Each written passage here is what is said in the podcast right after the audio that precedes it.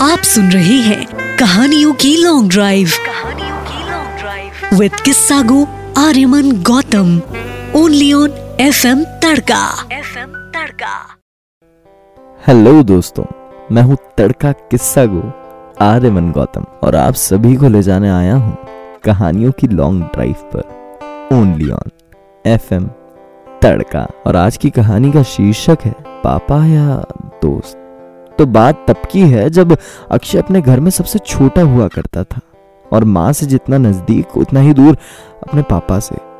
अगर ये कहें कि पूरे घर में उसे किसी से सबसे ज़्यादा डर लगता था तो वो उसके पापा ही थे तो कहना गलत नहीं होगा। दिन बीतते गए और देखते ही देखते अक्षय का बर्थडे आ गया।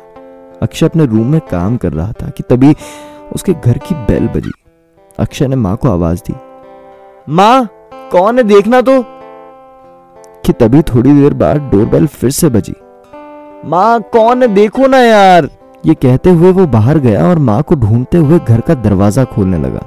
जैसे ही दरवाज़ा खुला तो उसने देखा कि एक नई नवेली चमकती हुई सी बाइक खड़ी हुई थी, जिसकी जिद अक्षय अपने परिवार से काफ़ी समय से कर रहा था। बाइक को देखकर अक्षय की खुशी फूली ना समाई और वो खुशी से जैसे ही पीछे मुड़ा तो देखा कि पापा के हाथ में गाड़ी की चाबी थी और माँ के हाथ में नई गाड़ी की पूजा के लिए तैयार की गई थाली। अक्षय इतना खुश था कि नई बाइक के लिए शुक्रिया अदा किए बिना ही बाइक की चाबी लेकर, गाड़ी लेकर अपने दोस्तों के बीच चला गया, अपनी नई गाड़ी दिखाने। घर पर आने के बाद अक्षय को समझाया गया कि बाइक संभल कर चलानी चाहिए, किसी दोस्त को नहीं देनी और ऐसी ही कई और बातें जो कि वो कहीं ना कहीं सिर्फ़ अनसुनी कर रहा था।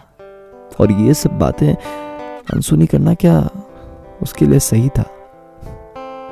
जल्दी बताता हूँ। आप हैं कहानियों की लॉन्ग ड्राइव पर। Only on F M Tadka. अपनी सुनो।